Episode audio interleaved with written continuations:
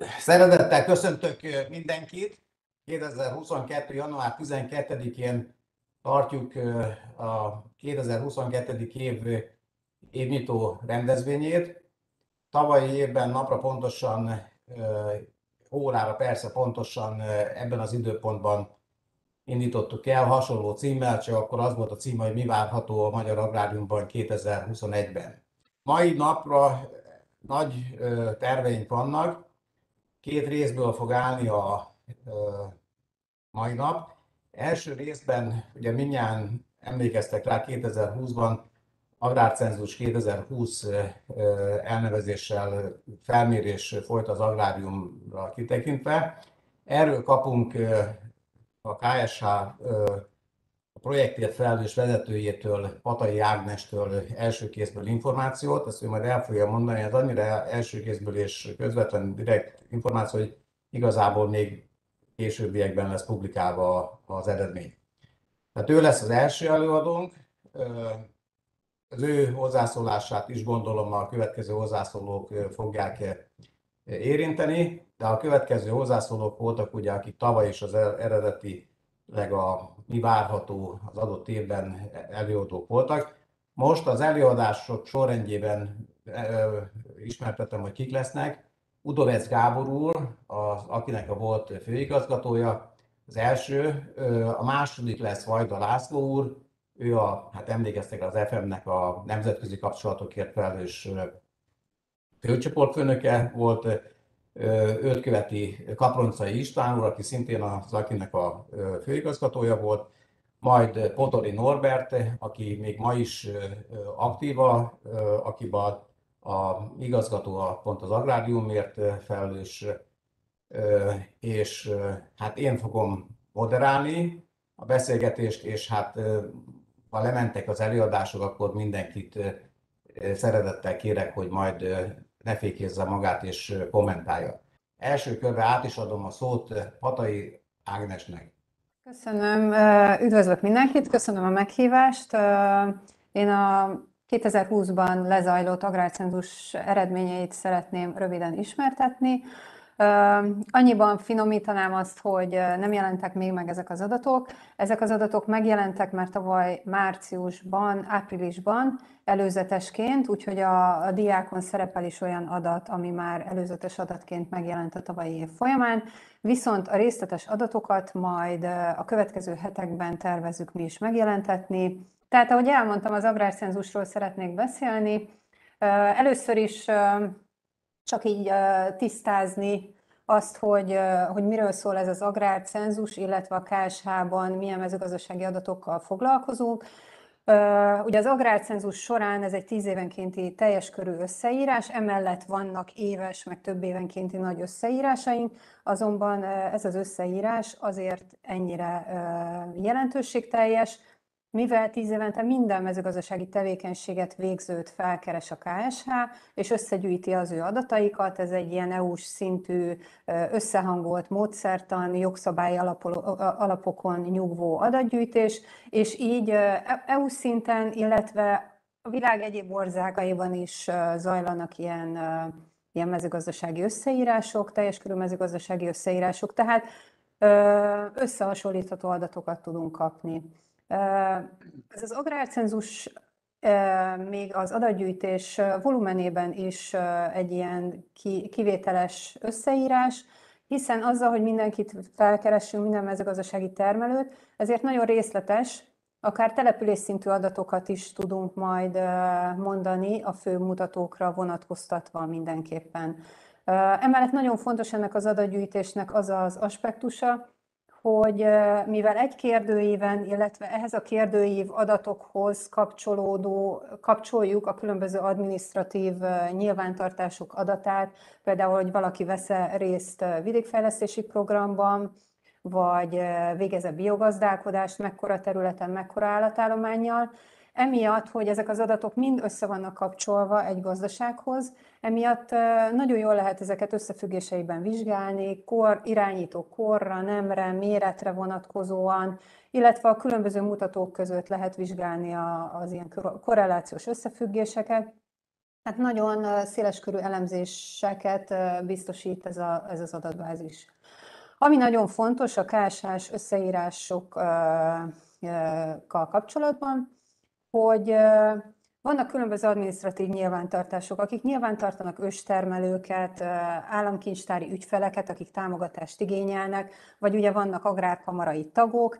Ezek mind személyek szoktak lenni, azonban a KSH szempontjából ezen nagy gazdaságszerkezeti összeírások alatt nekünk a gazdasága fontos. Tehát nem az, hogy összesen mennyi állat és mennyi földterület van Magyarországon, ez nem, nem egy sima összegzése a különböző adminisztratív nyilvántartásoknak, vagy a kérdőíveknek, hanem nagyon fontos nekünk az, mivel ez egy szerkezeti összeírás, hogy kik gazdálkodnak együtt, kik kezelhetőek egy gazdaságként, tehát több őstermelőt, agrárkamarai tagot, nébiknél állattartó személyt vonunk mi össze gazdasággá, összekapcsoltuk ezeket a különböző adminisztratív nyilvántartásokat, és ezek alapján képeztük ezeket a gazdaságnak hívott egységeket, tehát azokat a személyeket, akik nagy valószínűséggel együtt gazdálkodnak.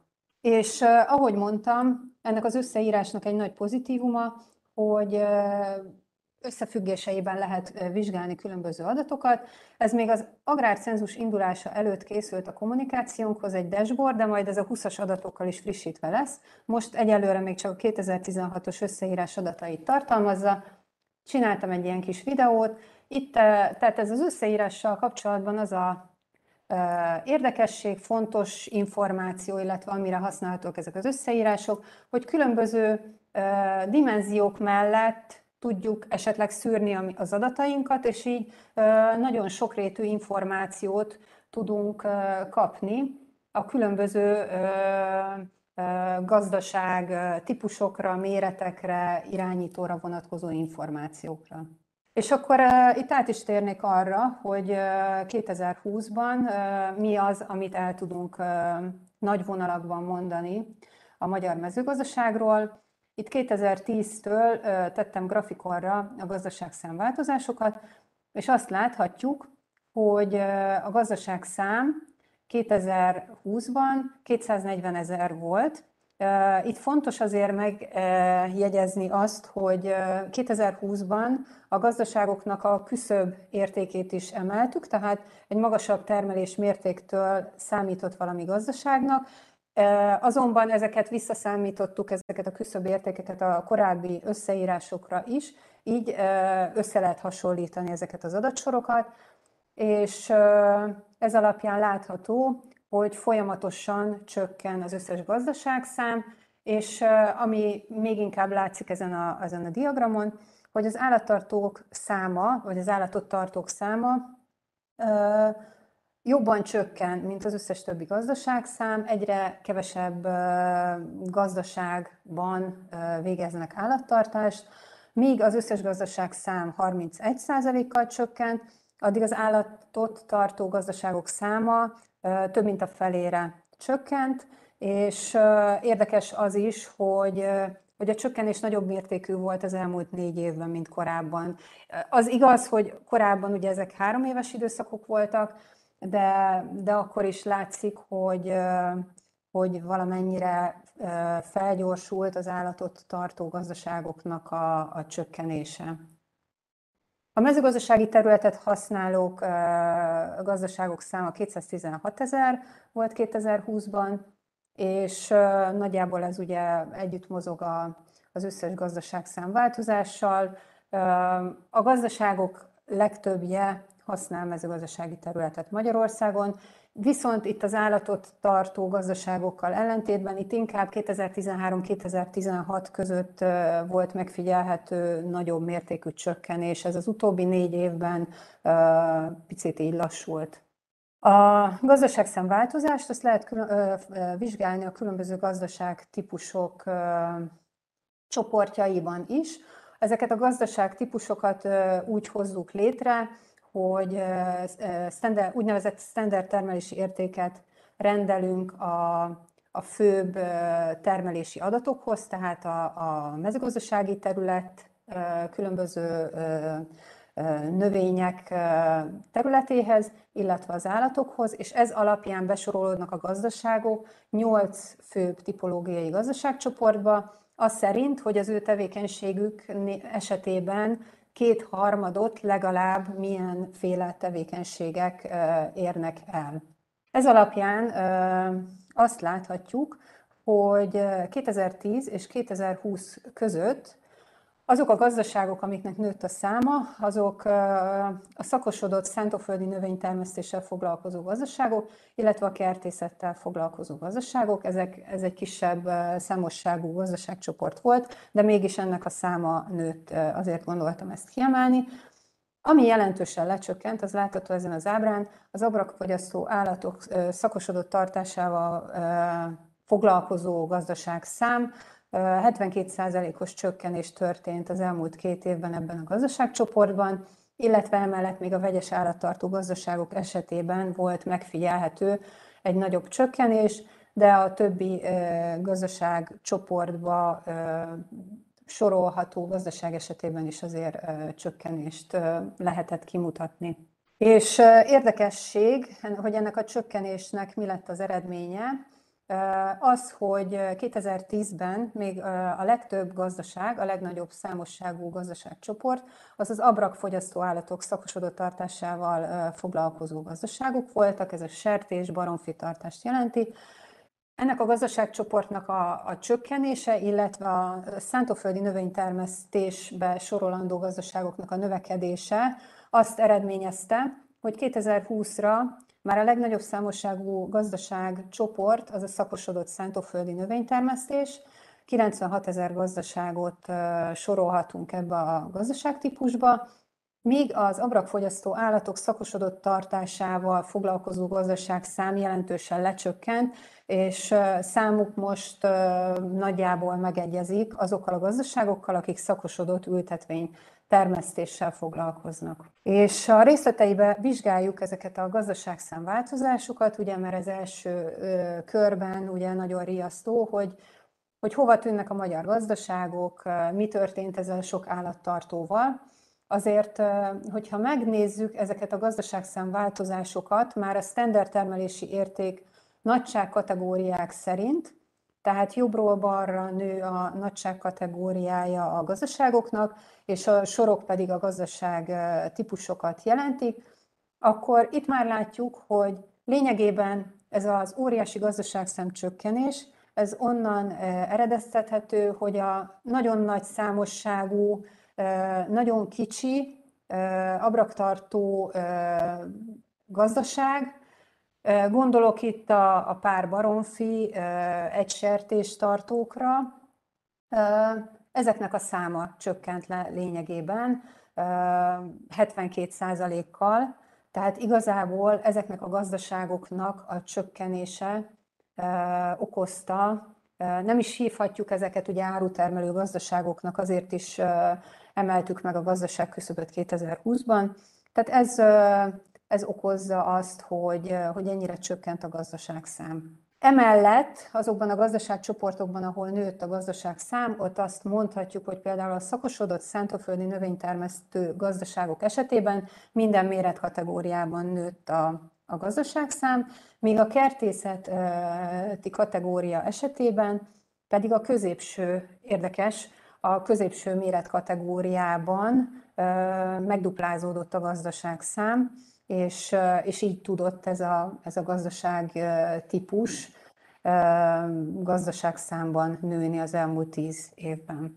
Pár szót mondanék a, a gazdaságméretről is, mivel ugye most van egy teljes körű összeírásunk, úgyhogy sokkal jobban tudjuk vizsgálni a méretbeli eloszlását is a, a magyar gazdaságoknak. Ez egy nagyon szép szabályos boxplotnak tűnik, de azért felhívna a figyelmet, hogy az Y-tengely az egy logisztikus tengely, tehát pont amiatt, hogy, hogy azért így látszódjon a, a, a boxploton a, a medián és a különböző kvartilisek, ezért így ábrázoltam, de amit elmondhatunk a gazdaság méretről, hogy a standard termelési érték szerint a mediánja a gazdaság méretnek 3000 euró, tehát hogyha ezt átszámoljuk forintra, olyan 1 millió forint. A, a 2020-as adatok esetében 314 forintos euró árfolyammal számolta az, aki ezeket a fajlagos értékeket. Ez alapján ugye elmondhatjuk egyrésztről azt, hogy a gazdaságok 50%-a még mindig olyan pici, hogy nem éri el ezt a termelési értéket, illetve hogyha a középső ö, ö, méretű gazdaságokat nézzük, akkor azt is elmondhatjuk, hogy a, a gazdaságok 50%-a 1000 és 11 ezer euró közé esik, tehát a, a termelési adataik alapján ekkora standard termelési értéket tudtak ők előállítani 2020-ban. Az átlagot is feltettem erre a táblázatra, és ezzel azt szerettem volna megmutatni, hogy mennyire mást mutat a, a nagyon sok, nagyon pici gazdaság, és a, a, emellett a, a néhány nagyon nagy gazdaság e, miatt a, a mediánja és az átlaga a különböző mutatóknak. Mennyivel eltér egy átlagos gazdaság méret, mint egy medián gazdaság méret, hogyha ezeket a főbb adatokat nézzük a mezőgazdasággal kapcsolatban, mint a standard termelési érték és a mezőgazdasági terület, illetve az állategység. Emellett, ami szintén szembetűnő az állattartással kapcsolatban, hogy az is elmondható, hogy a gazdaságok 50%-ánál nulla az állategység. Itt azért felhívnám a figyelmet, hogy az állatettségbe, tehát ebbe az együtt egységesített mértékegységébe a különböző állatfajoknak, nem számoljuk bele a mindegyik állatfajt, mert nincs mindegyik állatfajnak állategysége az EU-s jogszabályban, de szinte minden benne van, tehát a jú, szarvasmarha, sertés, baromfi, anyanyúl, ezek mind szerepelnek ebbe az állategység számításba, és a, a gazdaságok 55%-a esetében ez az állategység, ez, ez nulla. Ezen az ábrán nem látszódnak a részletes adatok és pontok. Ezt azért szerettem volna grafikonra tenni, mert ez, ez jól mutatja azt, amit az, amiről az előbb is beszéltem, ugye, hogy van egy nagy számosságú, nagyon pici gazdaság, illetve közepes méretű gazdaság, és vannak ezek a nagyon nagyok. Itt sárgával azokat a gazdaságokat jelöltem, amelyek vagy állategység, vagy a mezőgazdasági terület szempontjából az átlagtól három szórásnyira vannak legalább, és ezeket jelöltem így outlierként. És látható, hogy igazából csak sárga pontokat látunk, vagy sárga négyzeteket látunk ezen a grafikonon, holott ez csak 2420 gazdaság.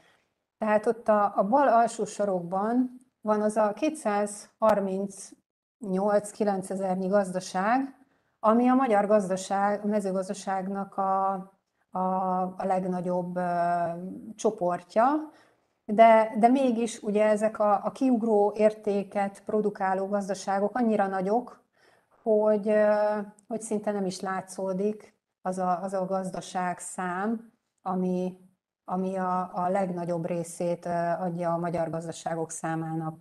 Nagyon fontos, és egy nagyon érdekes információ arról, hogy mennyire koncentrált a magyar mezőgazdaság, hogy ez az 1%-nyi gazdaság, ez a 2420 gazdaság adja a mezőgazdasági terület 35%-át, tehát ők használnak ekkora területet, illetve náluk van az állategységnek a 65%-a.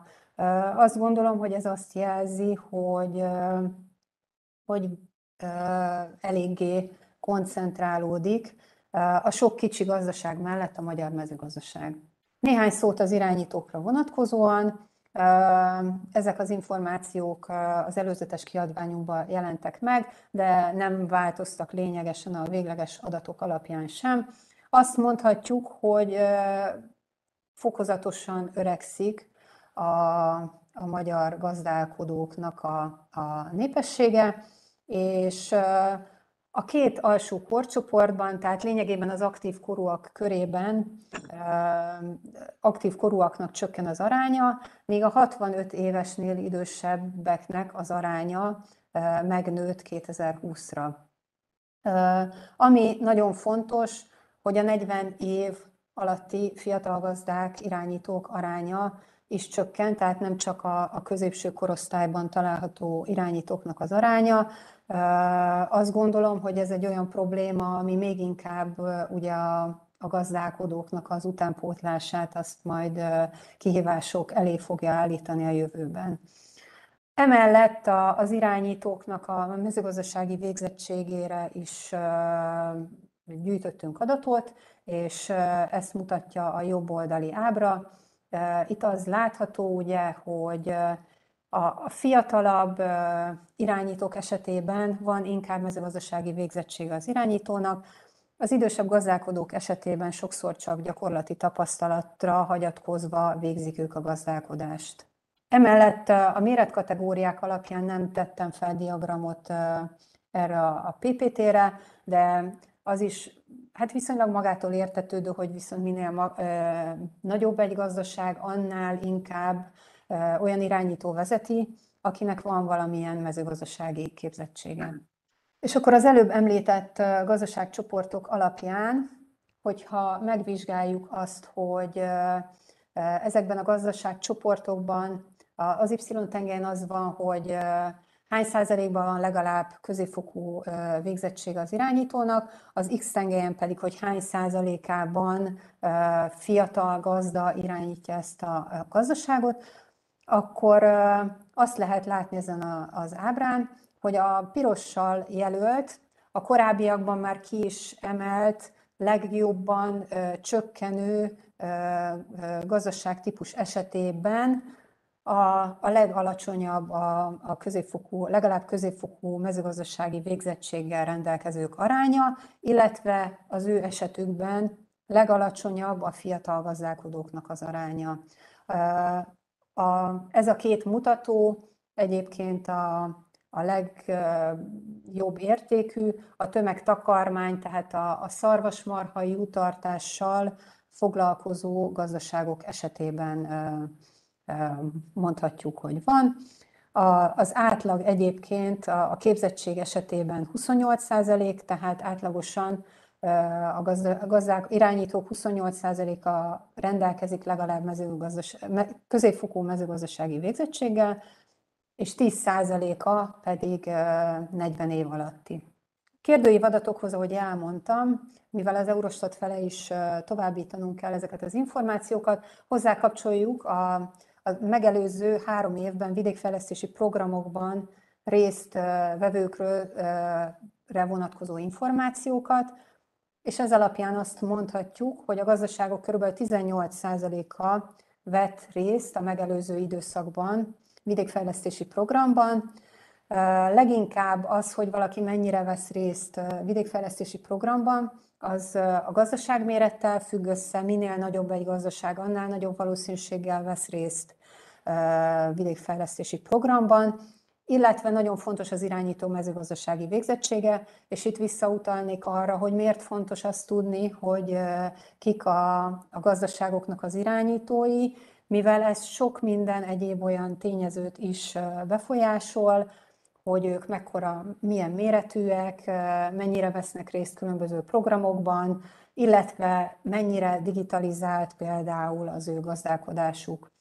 A legtöbb gazdaság az kockázatkezelésben, agrárkörnyezetvédelmi kifizetésben, illetve a Natura 2000 és a vízkeret irányelv keretén belüli kifizetésben részesült a 2020 előtti három évben. És akkor a digitalizáció egy olyan plusz témakör volt, ami megjelent a kérdőíven, és ezzel kapcsolatban is majd a KSH egy külön elemzést végez majd, tehát ezzel kapcsolatban még lesz majd külön kiadvány a KSH-nak is, de az előzetes adatok alapján már, amit láttunk, az az, hogy nem, nem nagyon elterjedt azért még a digitalizációs eszközöknek a használata sem. A, ez leginkább csak ilyen internetes ügyintézésre korlátozódik. a szoftver használata az, az minimális, még az általános irodai szoftverek esetében is kevesebb, mint a gazdaságok negyede használ ilyen szoftvereket, és ami érdekesség, hogy az ilyen már ilyen bonyolultabb, speciálisabb szoftverek esetében többen tervezik, hogy, hogy szeretnének ilyet használni, mint amennyien jelenleg használják például a vállalatirányítási ügyviteli szoftvereket. A precíziós eszközök használatával kapcsolatban végképp azt mondhatjuk, hogy ez Magyarországon egyáltalán nem elterjedt. Leggyakrabban növényállapot felmérést végeznek a gazdaságok, de ez is egy ilyen 5%-os arány az összes gazdaságon belül. Elég gyakran szolgáltatásként veszik igénybe ezt a gazdaságok, nem saját eszközeiket használják erre. És akkor ezzel zárnám ezt a rövid előadást, remélem belefértem a 25 percben. Amit még szeretnék elmondani mindenféleképpen, hogy aki még nem látta esetleg az előzetes adatainkkal kapcsolatos kiadványt, az, az mindenképpen keresse fel, amennyiben érdeklik ezek az adatok részletesebben őket. Nagyon sok grafikont tartalmaznak ezek a, tartalmaz ez a kiadvány, úgyhogy még így is, hogy egy éve jelent már meg, érdemes ezt megnézni. Emellett, amit mutattam, dashboard, és ami frissítve lesz majd a 2020-as adatokkal a következő hetekben, ezt is érdemes megnézni, mert ott is így ezeket, amiket említettem az előadásomban, hogy összefüggéseikben hogy tudjuk vizsgálni ezeket az adatokat, ezt meg tudjuk nézni. Emellett ezeket a, a szerkezeti összeírás adatai, adatokat bele szoktuk tölteni a KSH-nak a Tímea nevű térképes alkalmazásába. Az agrárcenzus esetében ez azért is lesz szintén egy nagyon jó elemzésre használható eszköz, mivel ezek az adatok település szinten elérhetőek lesznek, tehát település szintű térképet tud a felhasználó ebben az alkalmazásban csinálni magának, illetve 25 négyzetkilométeres gridre is betöltjük a főbb információkat, tehát grid hálóra vonatkoztatva is részletes adatok érhetőek majd el ebben az alkalmazásban.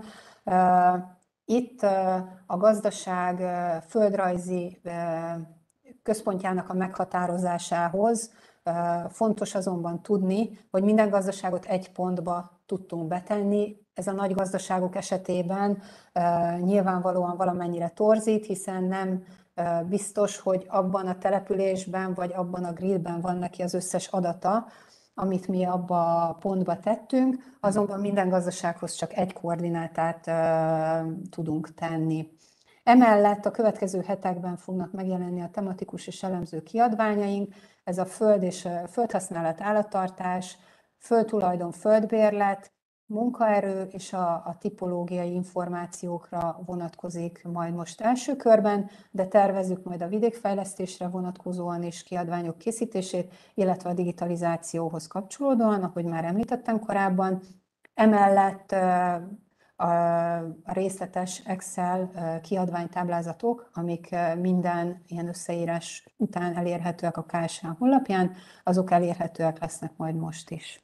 Köszönöm szépen! Szeretném hangsúlyozni, hogy a KSH nagyon sokat fejlődött, rengeteget tud, nem is profi kutató, hanem majdnem laikus is találni a KSH honlapán, honlapon olyan információt, ami, ami elgondolkozható. Hát ez pedig, amit hallottunk, ez csak arra sarkal engem, hogy majd a későbbiekben is majd még újra meghívjunk, amikor egy nagyobb léptékű előadásban is fogsz tudni beszámolni a dolgokról. Nagyon szépen köszönöm még egyszer. Át is adom a szót a menetrendnek megfelelően Udovesz Gábor úrnak. Én csak szubjektív reményeket és aggályokat fogok megfogalmazni. Biztató jelek számomra az elmúlt két év, mikor is a szektorunk viszonylag ütésálló volt, ezt mutatják a mérleg szerinti eredmények, export, és ami a legfontosabb, a lakosság ellátása. Én azt gondolom, még mindig pozitív előjellel, hogy ebben az évben korábbi felismerésekből több fog megvalósulni, mint, mint, mint régebben. Sokan vallják most már, hogy nem maradtunk a rendszerváltás óta, adottságaink mögött is, meg a szomszédos országok között is. Talán komoly a szándék, hogy a lemaradástól lehol, lehozzunk valamit. Régóta mondjuk sokan, hogy csak agribizniszbe érdemes gondolkodni. Úgy látom a költségvetésből, erre van forrás, talán szándék is.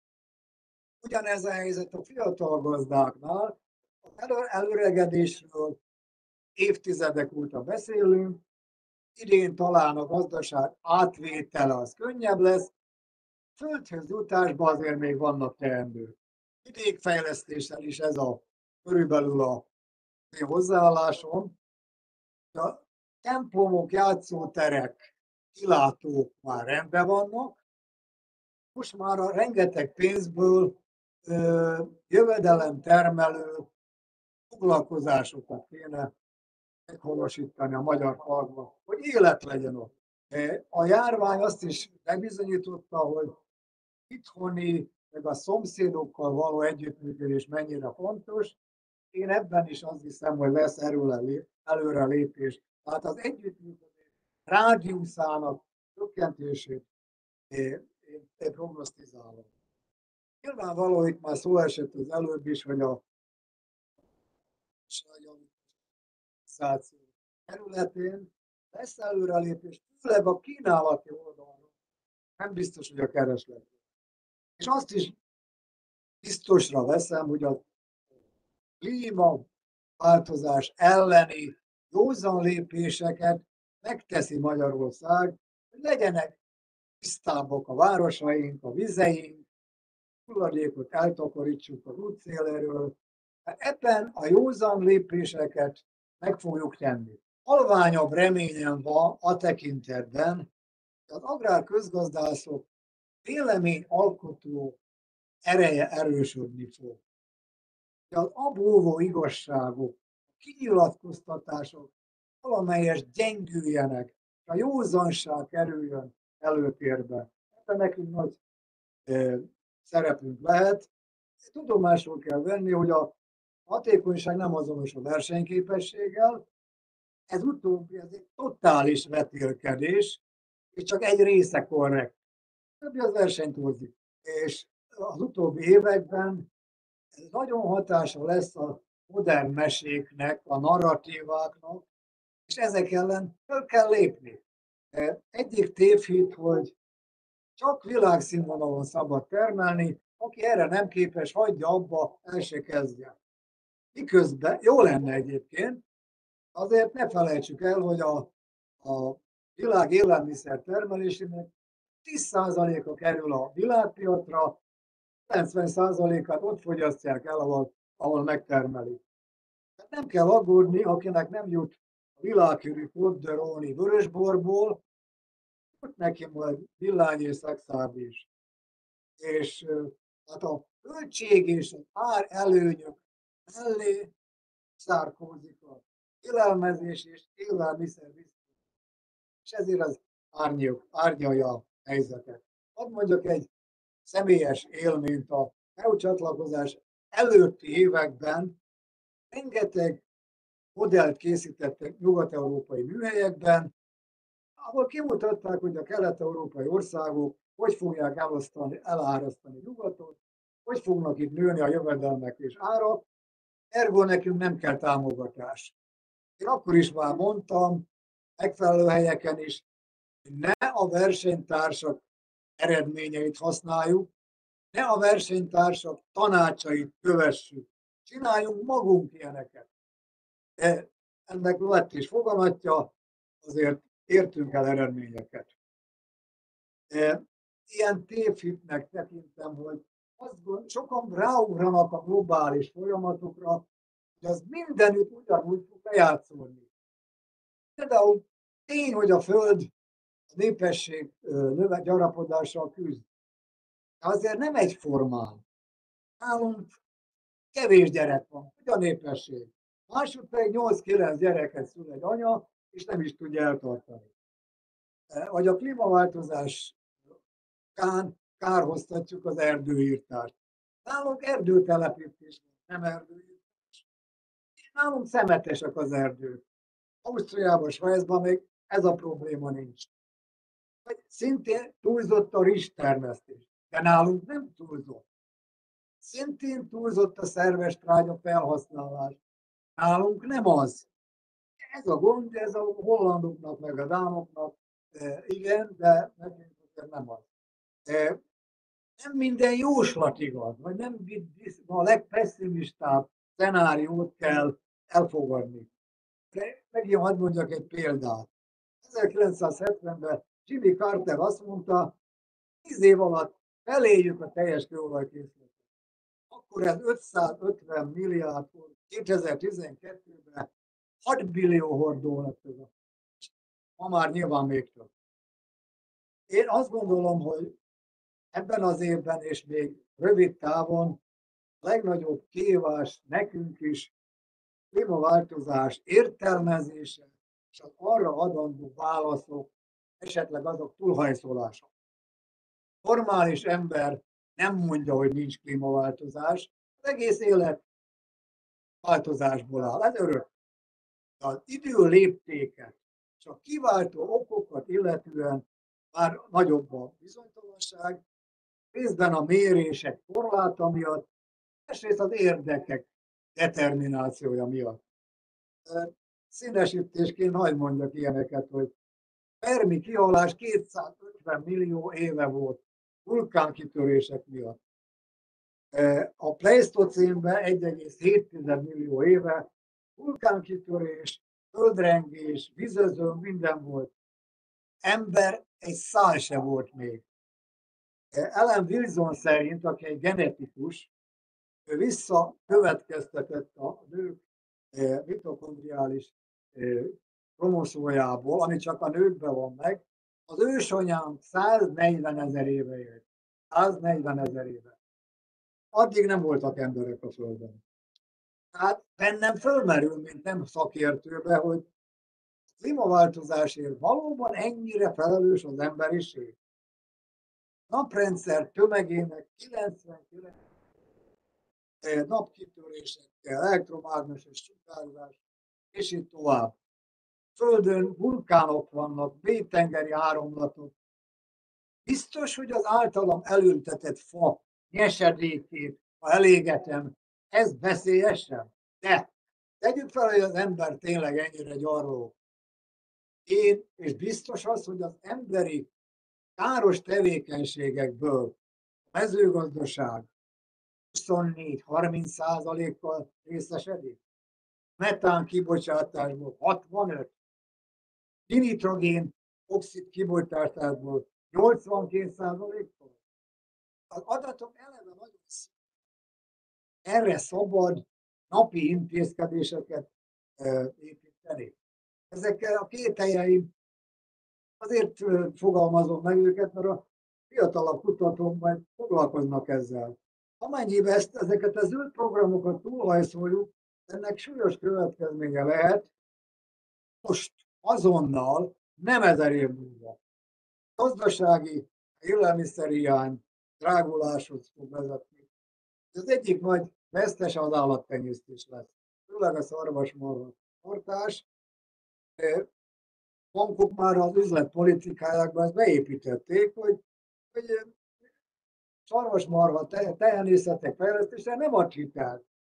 Tehén sokkal veszélyesebb, mint az a rengeteg elefánt, bölény, a kis házi állatok. Tehát ezt én nem nagyon hiszem el. Megérne néhány cikket, vagy PHD dolgozatot, a kimutatás, hogy vajon kivédi jobban a vegánok vagy a húsevők.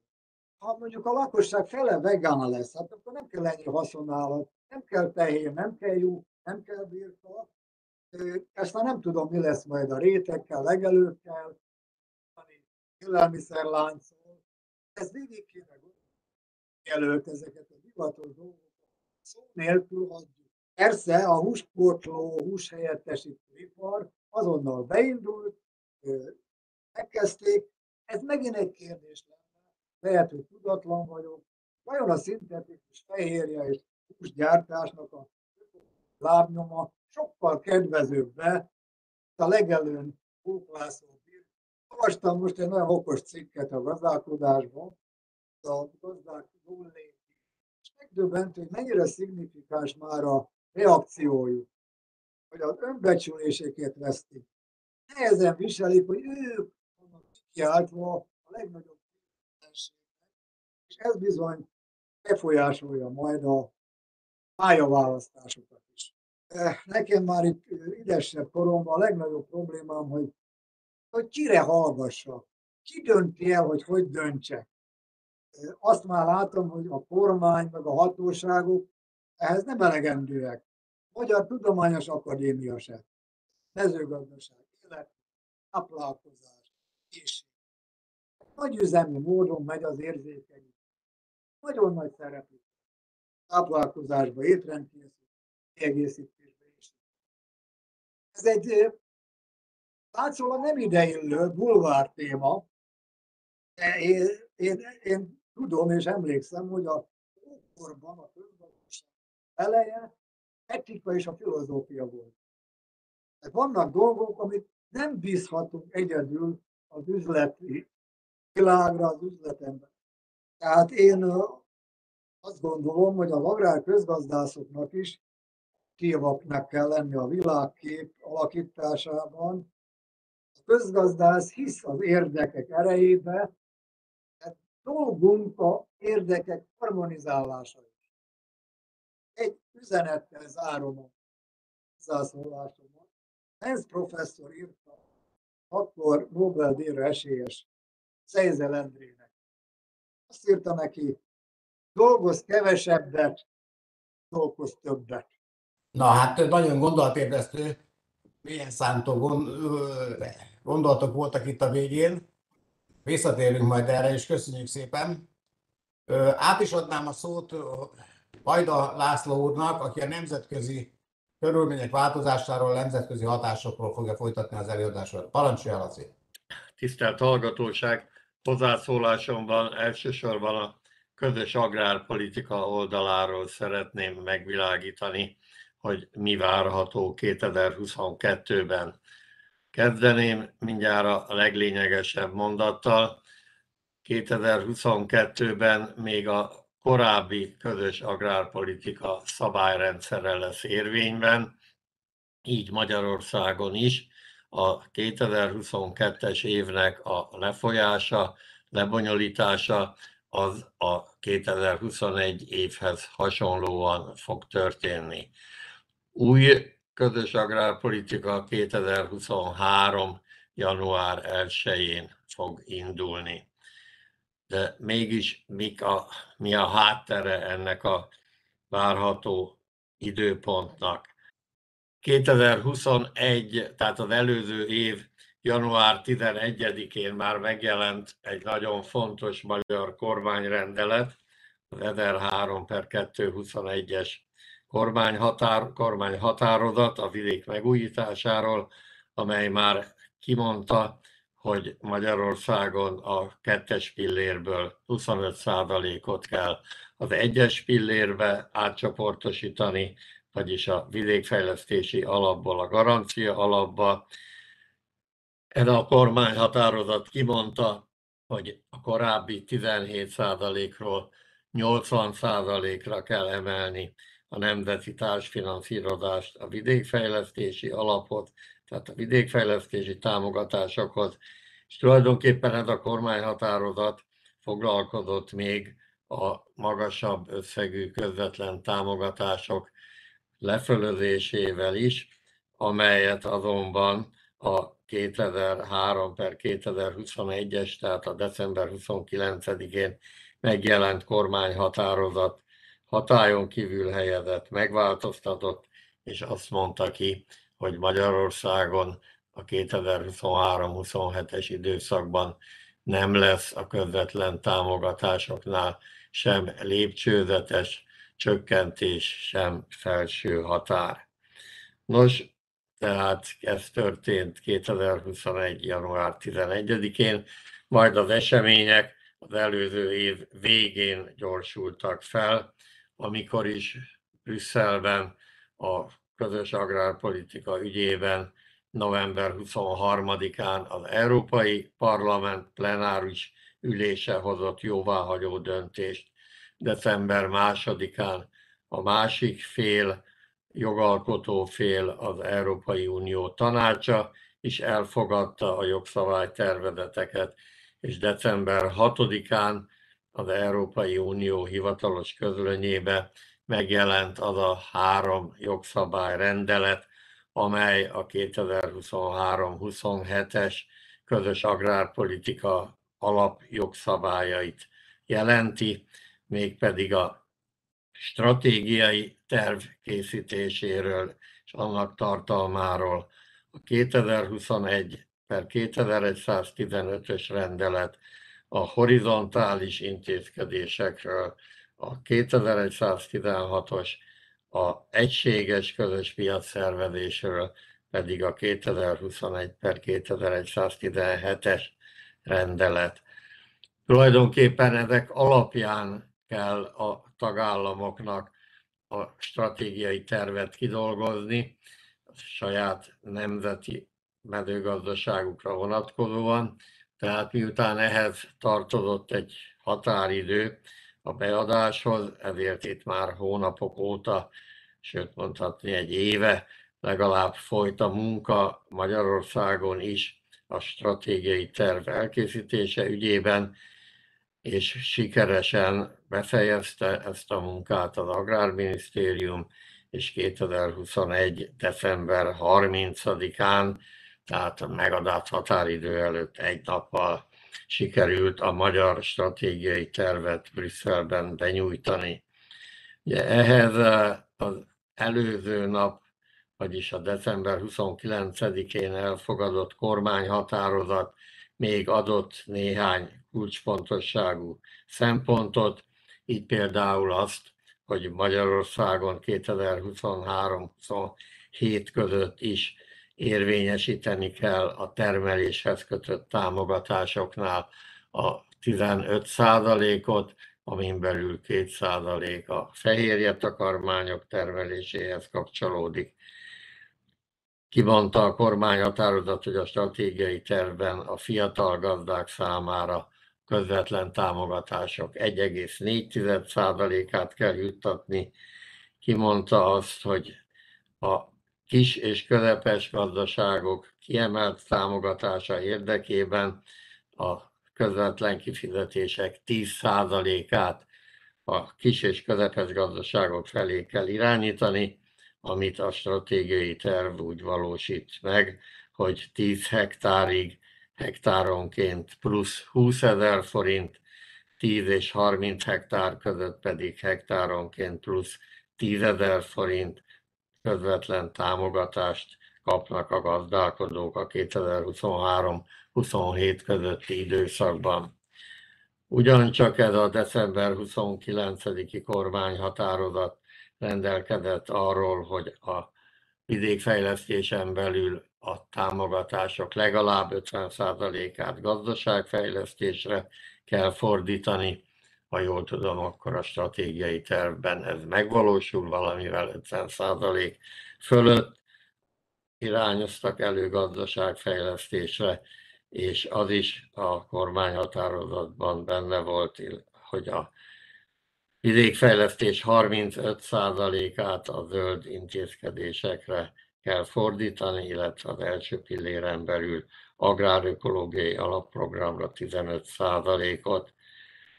És még egy fontos dolog, hogy a vidékfejlesztésen belül a beruházások esetében a maximális támogatás felső határát 15 millió euróra javasolta emelni ez a kormányhatározat.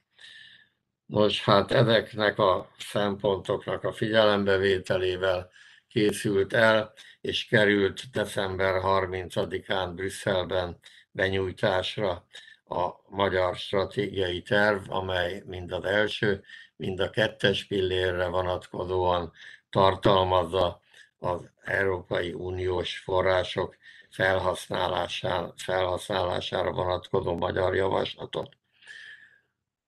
Az eredeti, illetve hát az előbb már említett EU-s jogszabályok szerint az Európai Bizottságnak hat hónapja van arra, hogy a nemzetállamok által benyújtott stratégiai terveket elemezze, ezekről a benyújtó államokkal konzultáljon, ezeket jóvá hagyják, tehát vélhetően június 30-áig nyár elejére megtörténik a magyar stratégiai tervnek is a jóváhagyása, és akkor az abban foglaltak a már említett alapvetések figyelembevételével, tehát abban foglalt részletes szabályozások 2023. január 1-én lépnek életbe.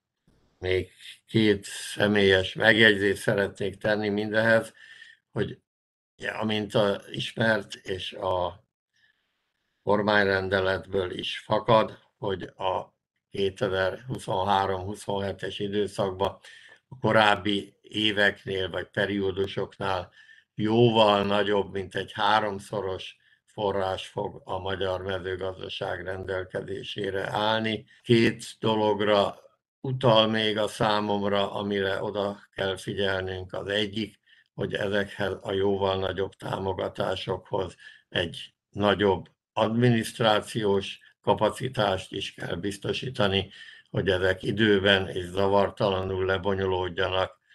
És egy harmadik vagy következő dolog pedig az, hogy miután a nagyobb támogatások eredményeként nagyobb értékű termék fog a következő periódusban rendelkezésre állni, és a stratégiai tervben az exportunknak is 57%-os növekedését irányozzuk elő 2020 és 2030 között, tehát hogy az értékesítésre és az értékesítés segítésére sokkal több figyelmet, forrást, humán erőforrást is kell biztosítanunk, a marketing tevékenységünket lényegesen javítanunk kell, annak érdekében, hogy a következő időszakban megtermelődő magas értékű termékeket tényleg értékükön tudjuk a piacokon realizálni, és ezáltal a mezőgazdaság számára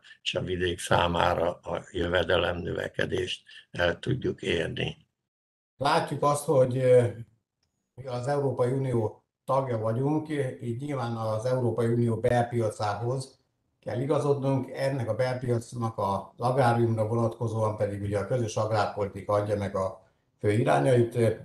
Erről hallottunk a nemzetközi részér, ezzel összefüggésben a nemzetközi részre utalva tartotta meg Vajda óra összefoglalóját, és most Kaproncai úrnak átadom a szót, aki pedig a hazai részéről fog nekünk előadást tartani. Parancsolja, István! Köszönöm szépen, én is szeretettel köszöntök mindenkit. Ugye az volt az eredendő kérdés, hogy nevezünk meg három tényezőt, ami legnagyobb hatást fog gyakorolni a magyar agrár, agrárgazdaságra. Én következetesen a meghívóval szereplő agrárium szó helyett agrárgazdaságot használok. Tehát ha erre választ akarok adni, akkor nagyon egyszerű választ kell adnom, hogy környezeti, állategészségügyi és árhatások lesznek nyilvánvalóan befolyással 2022-re. Hát én nagyon bízom benne, hogy időjárás az mindenben optimális lesz, a hőszeg, a csapadék lehetőleg tábla szerinti optimális eloszlásba, a rizsföldek felett legyen sok eső, a kapásoknál éjszaka essen szükséges mennyiségű eső, a madárinfluenza vírus, a sertésállomány támadja meg hatástalanul, a afrikai sertéspest is pedig a madarakat hatástalanul, ne legyen fagy csak a hűtőházak 10, hete, 10 méteres vonzás körzetében. Tehát lehet ilyeneket mondani, ez optimális, de ez nyilvánvalóan komolytalan. Ami nagyon fontos 2022-re, azt gondolom, de ez nem 2022-re lesz elsősorban hatással, az az a kérdés, amit nagy vonalakba is nagyon kiterjesztve Udovec Gábor kezdett el feszegetni, aztán már konkrétan a közös agrárpolitikával kapcsolatban Vajda László. Tehát az agrárpolitikai és ezen belül a közös agrárpolitikai kérdések, az erre való reagálás lesz az, ami meghatározza nem is 2022-t, hanem 2023-at, 27-et, sőt a 27 utáni évekre is befolyással lesz. Ezért azt gondolom, ezt kellene a fókuszba helyezni, és én úgy készültem, hogy vártam, hogy Laci mit mond, Vajda Laci, és megpróbálom néhány olyan dologgal kiegészíteni, amit én ö, magyar vonatkozásban ehhez hozzátennék. Ö, ugye azt látjuk, és ezt nagyon ö, határozottan merem ö, kijelenteni, hogy az agrárpolitikában, a magyar agrárpolitikában van egy óvatos, de érzékelhető, látható változás, mégpedig gazdasági vonatkozásban pozitív irányban. Ez talán majd kiderül azokból a gondolatokból is, amit, amit elmondok. Gyakorlatilag a benyújtott kap agrárstratégia is ezt látszik igazolni.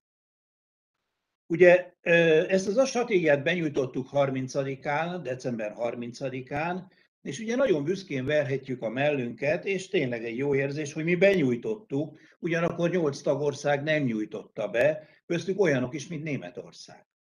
Na most sajnos azt kell mondanom, hogy én nagyon örülnék annak, hogyha június végére tényleg lenne megállapodás az Európai Unió és Magyarország között a stratégiáról, mert nem vagyok biztos abban, hogy ez a nyolc ország nem fog-e megelőzni minket a stratégia elfogadását tekintve, és kerül helyzeti előnybe, már pedig nekünk lesz egy sürgetettségi helyzetünk, tehát azért azért az elvárható, hogy ősszel már úgy csináljanak vetési tervet a magyar gazdák, úgy vessenek, hogy tudják azt, hogy amikor az a termék kint van a szántóföldeken, vagy amikor betakarítják, milyen szabályozási körülmények között fognak gazdálkodni.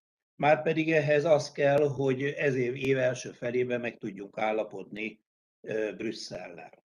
Ez nem lesz egy könnyű menet, ez a sürgetettségi kényszer nyilvánvalóan a mi álláspontunkat is egy kicsit puhítja, mert, mert nem lesz módunk bizonyos tételeket keményen képviselni, már pedig vannak olyan tételek, amiket keményen kellene képviselni, és itt mindjárt az első pillérrel kapcsolatban Lacihoz kiegészítésként mondanám, hogy ugye tegnap láttam én először számokat arról, hogy már nyilvánosan megjelent számokat arról, hogy hogy mit is jelent a redistribúció pénzösszegbe, és ugye ez azt mondja, hogy 1-től 10 hektárig 20 ezer forint plusz pénz, a BISZEN, tehát a fenntartatósági alapjövedelem támogatáson felül, 10 és 300 hektár között pedig 10 ezer forint. Ebből kalkulálni lehet, hogy körülbelül az 1-10 hektárosok jutnak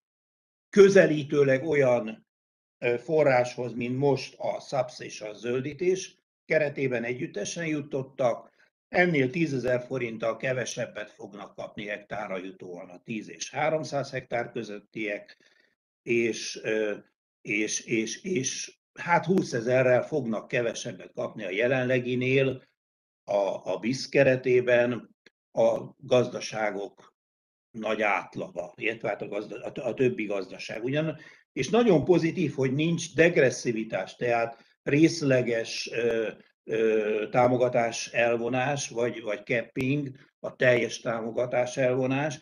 Ez viszont azt is jelenti, hogy nincs felső korlát.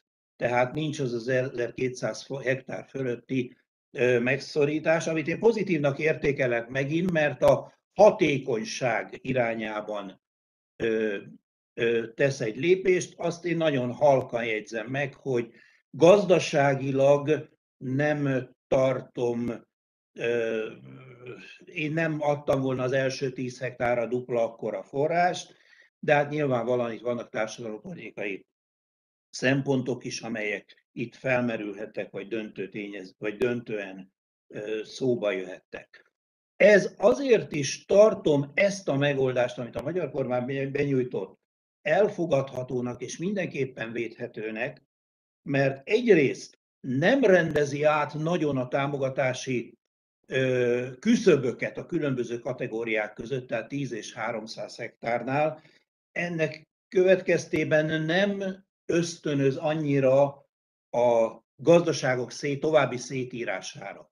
Tehát a transzparenciának a, a további erodálására nem ösztönöz úgy, mint hogyha nagyobb ugrások lesznének kategóriák között.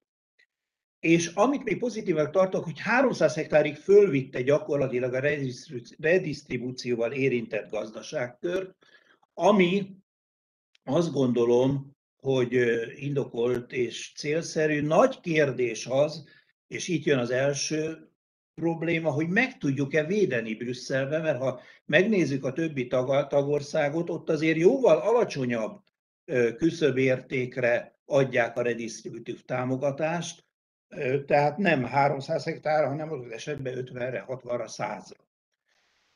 Tehát ezek, ezek nagy kérdések, amikre választ kell tudni adni. A másik, amiről az első pillére kapcsolatban még szót szeretnék ejteni, az az EcoScheme, tehát az agroökológiai alapprogram, ami egy új elem, és ami a csökkenő terület támogatásokat bizonyos mértékig kompenzálhatja, mert itt, hogyha a kormány számításai bejönnek, és ez szintén publikált adat, minimálisan 15 ezer forint hektáronkénti forrást kapnak azok, akik ebbe a rendszerbe be tudnak jelentkezni, vagy be fognak jelentkezni. Nagy kérdés az, hogy mennyire puha és mennyire kemény feltételeket határozzunk itt meg, mert a puha feltételek segítik azt, hogy nagy hektár számot vonjunk be, ebben az esetben van ugye ez a 15 ezer forint körüli. Ha, ha ezt a hektárszámot lejjebb visszük, akkor a boríték adott nagyságá miatt nagyobb összeg jut egy hektára, de kevesebb hektáron. Na most két szempontot kell figyelembe venni. Az egyik az, hogy ennek az agroökológiai alapprogram támogatásának azért vannak költségei is, tehát a gazdaságoknál nem kvázi ugyanúgy fog fölmerülni, mint a, a fenntarthatósági alaptámogatás, a BISZ, mert ugye az alanyi jogon jár, itt viszont azért költségeket kell vállalni, ezért mert célokat kell teljesíteni. Másrészt pedig azt gondolom, hogy az is szempont, hogy fölkészítsük a gazdálkodókat arra, hogy későbbiekben még inkább keményednek a környezetvédelmi szabályok, és ezeket a környezetvédelmi szabályokra hozzá kell szoktatni őket, tehát nem biztos, hogy hosszú távon az a racionális, ha mi könnyű elemeket határozunk meg. Meg kell mondani őszintén, hogy nem csak mi vagyunk így, hanem az országok többsége ezen az úton megy, és ezt már Brüsszel is nehezményezte. Végül a rendelkezésre álló rövid időben még egy öt percen van körülbelül. Arról szeretnék említést tenni, hogy amit Vajdalac is említett, hogy a második pillérben a magyar kormány hozott egy nagyon bátor döntést, de ugyanakkor komoly feladatokat is elé rovó döntést, mégpedig a 80%-os nemzeti társfinanszírozással. Tudnélik, ezt a döntést könnyebb meghozni, mint hogy, és, és, és biztosítani ezt a 4265 milliárd forintot, mint ezt a pénzt hatékonyan elkölteni. Márpedig ezt a pénzt hatékonyan kell elkölteni, mert mert száz éve nem volt, és száz évig nem lesz olyan lehetőség, mint ez a forrás, és ez bizony az ágazat hatékony fejlesztésére kell fordítani. Ne felejtsük, ez 9 ezer milliárd forint, hogyha 50 százalékos támogatási intenzitást veszek figyelembe, akkor ez megduplázódik a támogatás. Tehát nagyon nagy pénzről van szó. És mindjárt első problémaként én megemlítenék öt vagy hat olyan területet, ahol, ahol nagyon-nagyon oda kell figyelnünk, és nagyon-nagyon, hogy úgy mondjam, észnél kell lennünk, hogy, hogy, hogy, hogy jól reagáljuk le ezt a forrást, és kihasználjuk az ebben rejlő lehetőségeket. Az egyik az, hogy mindenképpen olyan agrárpolitikát kell alkotnunk, amely, amely biztosít egy racionális egyensúlyt három komoly politikai terület között, a gazdaságpolitika, környezetpolitika és a társadalompolitika között. Szóval nem, nem gondolhatjuk azt, hogy a agrárgazdaság, vagy ennek a pénzek az elköltése csak gazdaságpolitika, hanem ez bizony környezetpolitika is, és társadalompolitika is. Ugyanakkor egyik sem kaphat az indokoltnál nagyobb szerepet, mert akkor a racionális egyensúly megbomlik, és, és, és mindenképpen kevésbé hatékony felhasználása történik meg ezeknek a forrásoknak. Nagy kérdés, hogy meg lesz az ágazatban az abszorciós képesség. Az abszorciós képesség azt jelenti, hogy mennyit tud felszívni az ágazat. Ugye eddig évente felszívott 200 milliárd forint második pilléres támogatást, ugye hát vessük össze ebbe az öt évre, vagy a 7 évre, ugye mert 7 évről szól, a, 9000, a 4200 milliárdot.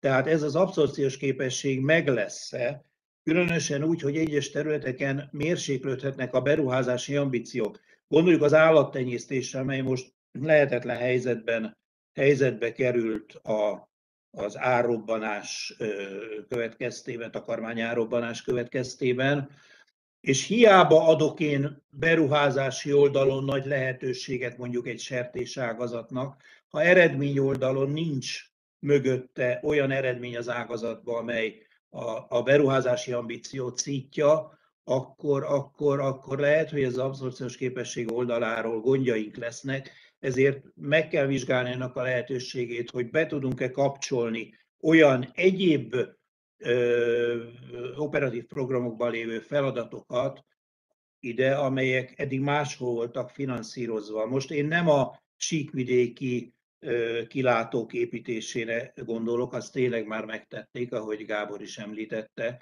de azért gondolok 5-ös, 6-os számú utaknak az építésére, vagy gondolok településfejlesztési célokra, mert ezt a pénzt föl kell szívni, mert, mert ha nem szívjuk föl, akkor támogatást fogunk veszteni. Tudnék, amit nem költünk el ebből a, jelen, ebből a jelentős forrásból, annak a 80%-át megnyertük a költségvetésnek, de a 20% EU-s pénzt elbuktuk, és ez egy kockázat, tehát ebbe nem lehet belemenni az országnak. Még két dolgot említenék nagyon röviden, az intézményrendszert, amit nem is említek részletesebb, már tovább nem ragozom, mert Laci említette, bizonyít, nem csak mennyiségi oldalról kell fölkészülni, bonyolultabbak lesznek a pályázatok. Gondoljunk arra, hogy hogy a, mondjuk a precíziós gazdálkodás azért több szakértelmet igényel, és, és nagyon nehéz a piacról hozzáértő, szakértő munkatársakkal növelni ezt a garnitúrát, amely most ezen foglalko- amely ezzel foglalkozott, és bizony nem is volt mindig acélos. A másik az, hogy, hogy vigyázzunk arra, hogy ne szivárogjanak el a támogatások. Már önmagában ez a nagy pénz egy árbumnak a lehetőségét felveti, de ha ezt még ráadásul lökésszerűen hirdetjük meg, vagy próbáljuk meghirdetni, mint történt az elmúlt ciklusban, akkor az bizony komoly, komoly támogatás elszivárgáshoz vezethet. Köszönöm szépen, én ezeket próbáltam, hát elsősorban Lacihoz kapcsolódva kiemelni a, a hazai feladatok közül. Nagyon szépen köszönöm István az előadást menjünk akkor megállás nélkül tovább. Át is adom a szót Potori Norbert úrnak. Parancsoljon, Nori. Tisztelettel üdvözlök mindenkit. Köszönöm szépen a felkérést. Én próbáltam szó szerint venni a feladatot, úgyhogy három tényezőről fog beszélni, amelyek rövid távon, és ez a 2022-es év meglátásom szerint lényegesen befolyásolják a magyarországi mezőgazdasági és hozzátehetjük élelmiszeripari um, fejleményeket, működést, ha úgy tetszik. És annyiban kicsit túlértelmeztem az én is a feladat, hogy három egyéb tényezőre is gondoltam, ami az én meglátásom szerint hosszú távon, uh, hát hogy úgy mondjam, alapvető uh, fontossággal bír, és uh, szeretném megosztani a hallgatósággal, mert úgy érzem, hogy ennek valóban impaktja lesz a közeljövőben. Szóval, hogyha arra a kérdésre keresünk a választ, hogy rövid távon milyen tényezők alakítják a folyamatokat, és mivel egy közgazdász ülésen vagyok, úgy gondolom, hogy elsősorban a, talán mondjuk úgy a legpontosabb, leghitelesebb, komplex és kombinált szabadpiaci indikátor mögé kell belestünk. Mi ez az indikátor? Tehát ez az indikátor az ár. Komplex, mert minden piaci információt magában hordoz, és kombinált is, mert a kereset és kínálati oldal adott időszaki egyensúlyát mutatja. Az ábra, amit itt láthatnak, nem hat valóság, valószínűleg az újdonság erejével. A sötét nézetbe foglalt rész, ez a bázis időszak, tehát ehhez képes kell értékelnünk az elmozdulásokat. Láthatjuk teljesen világos, hogy a most elmúlt egy-másfél évben megtapasztalt ármozgásokhoz hasonlókat a közelmúltban szintén megtapasztaltunk. Meg is tanultuk, hogy ezeknek mik voltak a kiváltókai, csak emlékeztetésként mezőgazdasági és energiapiacok összefonódása, befektetői tőke mozgása, pénz- és árupiacok között időjárási szélsőségek, kereskedelem torzító piaci beavatkozások, stb. De hogyha ezekre a, az ásokokra tekintünk, akkor azt mondhatjuk, hogy nincs két egyforma szituáció, és ugye mostanak is megvannak a maga specifikumai. Lépjünk is tovább, és akkor vegyük sorra ezeket a különböző tényezőket. Elsőként post-covid, de az árójelben csak, hiszen részben poszt, részben aktuális, vagy éppen az utóbbi fejlemények alapján várható újabb intézkedések és makrogazdasági beavatkozások. Ez talán a legfontosabb az összes közül, és ennek komoly hatása van valóban a mezőgazdasági élelmiszeripari árakra is. Mi minden húzódik meg emögött? Beruházások. A koronavírus járvány miatt rengeteg beruházás elmaradt, a járványügyi helyzet és a következményei miatt aktuálisá váltak beruházások, és ezek torlódnak az egyébként is tervezett beruházásokkal, mármint amelyek ugye a 2022. vagy 21 egyedik évre vagy 22. évre be voltak tervezve, és mindezeket ráadásul kormányzati extra források fűtenek, több szektorban is így piaci zavarokat idéztek elő. Amiről beszélek, globál piaci folyamatok, de ezeknek a hatása Magyarországra lényegesen nagyobb, mint az, hogy most Magyarországon esik az eső, fúj a szél, fagy van, vagy nincs fagy, hiszen a magyar mezőgazdaság élelmiszeripar súlyát globális kontextusban viszonylag nehéz mérni, még európaiban is. Ez persze nem titok. Fogyasztói magatartás. Szintén ide sorolom az első ponthoz. A fogyasztók megtakarításai nőttek a lezárások alatt, így többet költenek, ez keresetet generál. Szintén. Persze, teszem hozzá zárójelben már nem mindenhol. A feltörekvő gazdaságokban erősen kérdőjeles a középosztály pénzügyi rezilienciája. De ne szaladjunk előre, mert a későbbiekben ezzel még foglalkozunk. Energia és nyersanyagpiaci kereslet és kínálat. Mind a beruházási boom, mind a fogyasztói költekezés, és ha ez, ehhez hozzá csatolom a korábbi energiapolitikai döntéseket és a 2021. évi időjárást, akkor mindezek nyomán megélénkült a kereset az energiahordozók és a nyersanyagok iránt, aminek következményeit megtapasztaltuk többek között ugye a piacon. Is. Illetve mindezek együttvéve az ellátási láncokban komoly fennakadásokat okoztak és okoznak mind a mai napig, sőt, biztonsággal állítható, hogy az elkövetkező negyed évben is számos ilyen problémával fogunk szembesülni. Egyrészt szűkös a szállítókapacitás, ami rendelkezésre áll, részben azért, mert elmaradt ezeknek a fejlesztése a lezárások során, részben azért, mert túlkereslet jelentkezett, ráadásul a fordulóidők megnövekedtek. Ez részben egészségügyi korlátozások miatt, részben az ellenőrzések szigorítása miatt, részben munkaerő hiány miatt, amit ugye a mobilitás korlátozására vezethetünk vissza. És a mobilitás korlátozása nem csak az ellátási láncok olyan szakaszaiban, mint a logisztika, hanem például akár a feldolgozóiparban, vagy akár a mezőgazdaságban is több helyütt meglehetős problémákat okozott. Két példát mondok, húsba vágó, mindjárt az első, hiszen az európai húsiparban nincs elég dolgozó. A, ez megnyilvánul, a, ha megnézzük a mm, legesebb beszállított sertések súlyát az Európai Unióban 2021-ben miként alakult, de van emellett egy másik ö, olyan példa, aminek a globális ö, árhatásait mondjuk úgy fogyasztóként nyögjük részben, ez pedig az, hogy az olajpálma ültetvényeken Malajziában, Indonéziában nem volt kellő kézi munkaerő, és továbbra is kérdéses, hogy sikerül a termelést olyan mértékben növelni, hogy 2022-ben az össz növényolaj fogyasztást ki tudja elégíteni a termelés. Input piacok. Ugye az ellátás akadozik, megtapasztalhattuk ezt akár legyen szó takarmánykiegészítőkről, mesterséges aminosavakról, bármiről, a műtrágyákról, növényvédőszerekről, a nyersanyagok piacán is problémákat okozott, a késztermékek célba juttatása is elnyúlik, üres konténerek halmozódtak fel, halmozódnak most is a tengeri áruszállítás aszimetriái miatt, túl sokba kerül a visszajuttatásuk. Mindezek nagyba hozzájárulnak az árak emelkedéséhez. A vállalkozások pénzügyi helyzete, hát az alapanyaghiány és az energiárak növekedése több szektorban is megrengette a vállalkozásokat, ez fokozta az ellátási gondokat, gondokat. Gondoljunk például a, a műtrágyagyártásra, hogy több cég bezárásra kényszerült, hogyha az input piacokat veszük most példaként. És a pénzügyi piacok eh, teljesítménye, illetve a, az öt, ezek teljesítményével kapcsolatos várakozások.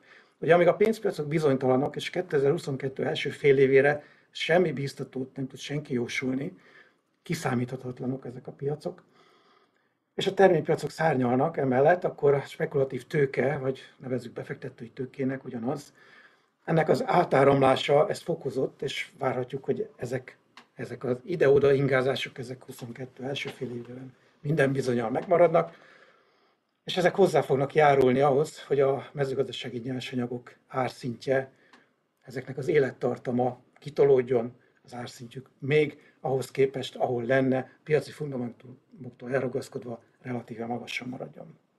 Hozzá kell tenni azonban, hogy amennyiben az omikron hullám enyhül, és nem történik ennél rosszabb, akkor kamatemelésekre és a kormányzati kiadások visszafogására készülhetünk a meghatározó, fejlett és feltörekvő gazdaságokban egyaránt, aminek e, nyilvánvalóan a fogyasztásra meg lesz a maga kihatása, vagy pedig ugye csillapítólag ez igaz a beruházásokra, a fogyasztókra egyaránt. Kettes pont, geopolitikai konfliktusok és hát az az instabilitás, amely a világ egyes részeiben megfigyelhető.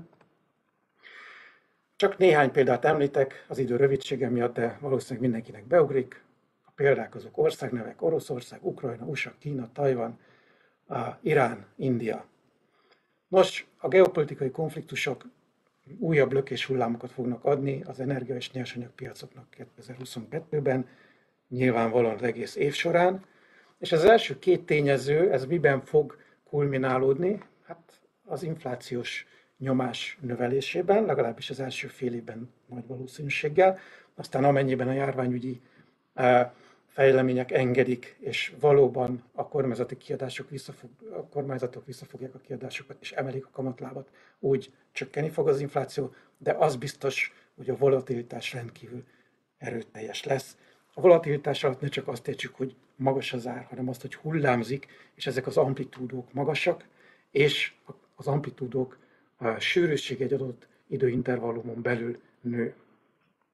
Tehát ez a két kiemelt tényező, amely, amely mondjuk úgy, hogy kicsit elrugaszkodik a, a mezőgazdaságtól, és van egy harmadik, amelynek a fontosságát nem lehet eleget hangsúlyozni, és ez már szintiszta mezőgazdaság, ez pedig a kínai sertéságazat. Ezzel kapcsolatban, amit meg kell jegyezni, hogy aki számára még ez nem nyilvánvaló, az tudjon róla, hogy 2021. júliusára a kínai sertésállomány elérte azt a szintet, ami 2018. augusztusa előtt volt, ugye ekkor történt az első ASP kitörés. Az import folyamatosan csökken 22-ben, drasztikus visszaeséssel kell számolni. Ez mind Európában, mind az USA-ban, mind Brazíliában rendkívüli problémát fog előidézni. Ugyanakkor a kínai állomány növekedése az egy rendkívüli erőteljes többlet igényt jelentett elsősorban takarmánygabonák piacán, amit 10 millió tonnákban mérhettünk, és ez az igény, ez stabilan jelentkezni fog 22-ben is. Ennek következménye az, hogy a globális készletek, már évek óta, de így a 21-22. gazdasági évben is csökkennek, különösen a búzára igaz, ami hát egy olyan piaci fundamentum, ami egyértelműen levonható, hogy az árak csökkenése ezokból kifolyólag nem valószínűsítető, legalábbis terménypiacokon. Ugyanakkor számolhatunk kamatemeléssel, és azzal, hogy egyébként most is épp az elmúlt órákban is érkezett ilyen hír, járványügyi korlátozások lépnek életben az országban ismét, ami a gazdasági teljesítmény várakozáson aluli szintre lökését jelenti, és vissza fogja vetni a fogyasztást, tehát kevesebb importra lesz igény, ami többek között az oda egyéb élelmiszereket is importáló gazdaságok számára nem egy kellemes hír. Sertéshús importról beszéltem. De van egy gratis plusz három a magyar igazság, egy a ráadás tényezőm is, a rövid távú csokorba, ez pedig az input felhasználás, illetve az ezzel kapcsolatos bizonytalanság. Ugye sokan azzal riogatnak, hogy a különösen a tavaszi vetéseknél a gazdálkodók visszafogják az input felhasználást.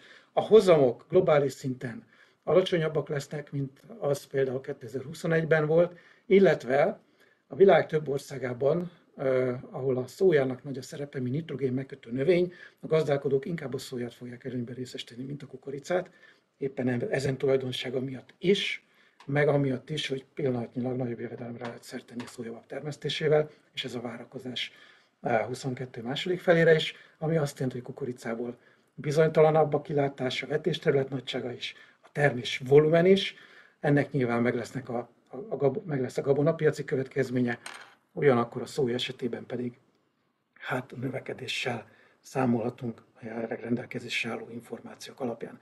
Szóval ennyit a legfontosabb rövidtávú tényezőkről, Természetesen van ezen túl rengeteg egyéb is, de a hátralévő egy-két percet szeretném engedelmükkel a hosszú távú, mondjuk úgy problémakörnek szentelni.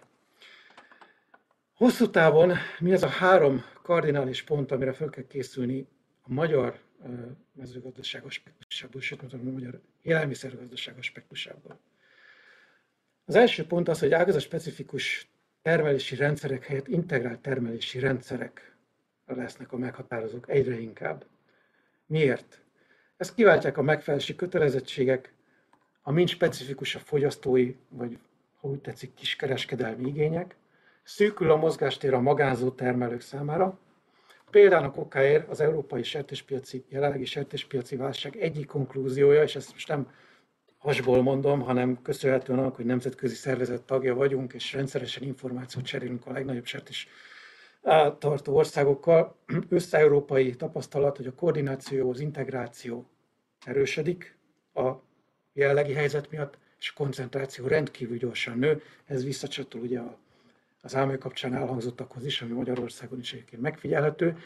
Akik nem tagjai ezeknek, azokkal a feldolgozók szerződés bontanak, nincs elég munkaerő, könnyen megtehetik, ahol szervezetlenül működnek gazdálkodók. A jövő az egyre kilátástalanabb. Kettes pont. Kalória termelés helyett táplálóanyag termelésekkel fókuszálunk. Ugye a tőlünk elérhető piacainkon egyre inkább funkcionális termékekre van és lesz szükség. Funkcionalitás alatt mit értsünk? Környezeti fenntarthatósági attribútumok, növény, állat és humász egészségügyi attribútumok, állatjóléti és ipari attribútumok, csak az összefoglaló fő kategóriákat neveztem meg, tehát olyan tulajdonságok, amelyek speciális, vagy tetszik, specifikus, nem rés, hanem piaci szegmensek igényeit elégíti ki. Mindez persze hogy lehetséges, csak ha adatalapú transzparenciára van egy ilyen integrált termelési rendszer alapozva, és ez a harmadik pont, a jogszabályi előírások, a társadalmi igények, ez egyes és a kettes pont tulajdonképpen meg és kikövetelik a hiteles adatalapú transzparenciát, aminek logikus következmény az értékláncok koordinációja, hiszen ha egy értéklánc bármely szintjén nem teljesülnek a követelmények, akkor az egész értéklánc elveszíti nem a szonóai versenyképességét, hanem a szállítói licenszét. Mert gyakorlatilag arról beszélünk, hogy azt szállíthat be, aki evidencia alapon be tudja mutatni, hogy megfelel azoknak a követelményeket, amelyeket ezek a piaci szegmensek támasztanak.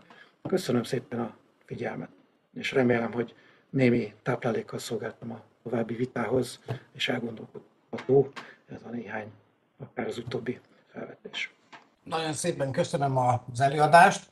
Engedjétek meg, hogy mielőtt átadjam a szót a vitának, egy kicsit összefoglaljam az ívét, amit eredetileg terveztünk. Eredetileg is azt terveztük, hogy nézzünk szembe a tényekkel, a számokkal, mit mutat a KSH. Erre nagyon, én úgy gondolom, hogy nagyon-nagyon jó előadást kaptunk Ágnestől. Milyen gazdaságszerkezet érvényesül ma a magyar agrárium tekintetében, és sok érdekes változásra mutatott rá. Ezért mondtam, hogy majd a későbbiekben még szeretettel várjuk őt egy nagyobb előadásra is, mert tényleg a számok azok mindig önmagukért beszélnek.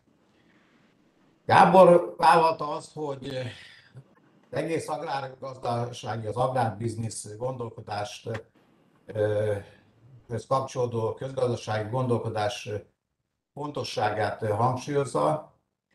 Nem csak ezt hangsúlyozta, hanem a, én úgy vettem észre, hogy arra is kitért, hogy legyen bátorságunk megőrizni a derekunkat, és maradjunk azok, akik vagyunk.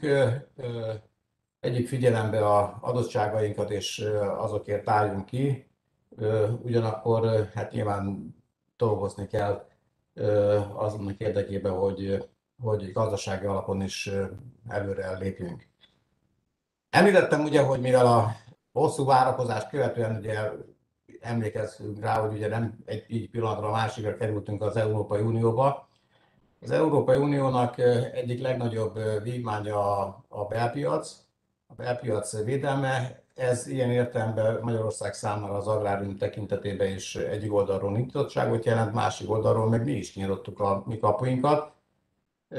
Ezért nagyon fontos, hogy az agrárpiachoz kapcsolódó általános közös agrárpolitikát, mint szabályozó rendszert ismerjük, hogyan alakul annak a nemzetközi összefüggése, abban hogyan alakul a magyar álláspont, milyen kiemelt pontjai vannak. Ugye a két következő előadó ezt taglalta, és Norbert pedig ugye végül is összefoglalta azokat a kiugró pontokat, amelyek mindenképpen érdekesek és hatnak. Nagyon szépen köszönöm az előadóinknak a, a előadásokat. Most viszont átadnám a szót a vitának. Az a kérésem, hogy aki hozzá akar szólni, kérdezni, véleménye van, akar, az kapcsolja be a kameráját, illetve jelezze, ha van a keze, akkor a, nyomja meg ott azt a kézgombot, illetve integessen nekem, és akkor majd megadjuk a szót neki. Attila, akkor én kezdeném is, ha nem gond. Két kérdésem lenne az előadókhoz. Az egyik, hogy az agráróló nyílása az mennyire terhelte az elmúlt időszakban az agrárgazdaságot, mennyire rontotta a jövedelmezőséget, és az idénre prognosztizált emelkedés itt a hús, kenyér, stb. az mennyire tudja ezt kompenzálni, ez lenne az egyik kérdésem. Az lenne a kérdésem, hogy szímeznek, hogy kitől, kitől szeretnéd a választ. Aki, aki ezt ugye magáinak érzi. Tehát, hogy a, a másik az itt a klímaváltozás kapcsán volt egy felmérés, azt mondja, hogy a boltok polcaira Európában fejenként 3600, az USA-ban meg 3800 kalóriának megfelelő élelmiszer jut minden nap. Ehhez képest a fizikai szükséglete az embernek nem haladja meg a 2000 vagy maximum a 2500 kalóriát. Ugye nyilván az is rossz ennyi élelmiszerén, ha elfogyasztjuk, ha meg nem, akkor az is azt mondják, hogy a élelmiszer hulladékok karbonlábnyoma már meghaladja a globális turizmusét, az élelmiszeripar felel a kibocsátott széndiokszid 22%-áért. Ha ezen változtatni akarunk, akkor az mennyiben érintheti kedvezőtlenül az ágazatot? Én nem félek attól, hogy ez a magyar élelmiszeripar ennyire visszaveti. Van még piacunk. Szerintem van bőven piacunk, el tudjuk mi azt adni, amit nem pazarlunk el. Nyilván ez röviden ez a válaszom. Én emiatt nem aggódnék egy Rövid válasz volt, köszönöm Gábor. Ágnes, nem tudom, szeretnél hozzászólni? Hát gondoltam az agráriumok kapcsán, akkor nem készültem, de most megnéztem gyorsan. Ugye negyedévenként publikálja a KSH, hogy a, a termelői árak, illetve a ráfordítás árindexek hogy viszonyulnak egymáshoz. Az agrárolló ugye, hogy elosztjuk a termelői árindex változást a ráfordítás árindex változással. Tehát, hogyha ez több mint 100, akkor azt jelenti, hogy a termelői árak nagyobb mértékben növekedtek. Ahogy itt látszik az utolsó oszlopban, 2021 harmadik negyedévéig ez mindenképpen fennállt, hogy előző időszakhoz képest a, a termelői árindexek áremelkedése még mindig magasabb volt, mint a, a különböző ráfordítás árindexeknek a növekedése. Az összesen a termelői árindex 118 ö, százalék volt a, a mezőgazdasági termelői termékeknek a, a, a változása január-októberi időszakban, tehát jelentősen drágultak a mezőgazdasági termékek jobban, mint a, a ráfordítások. Köszönjük szépen. Parancsolj István!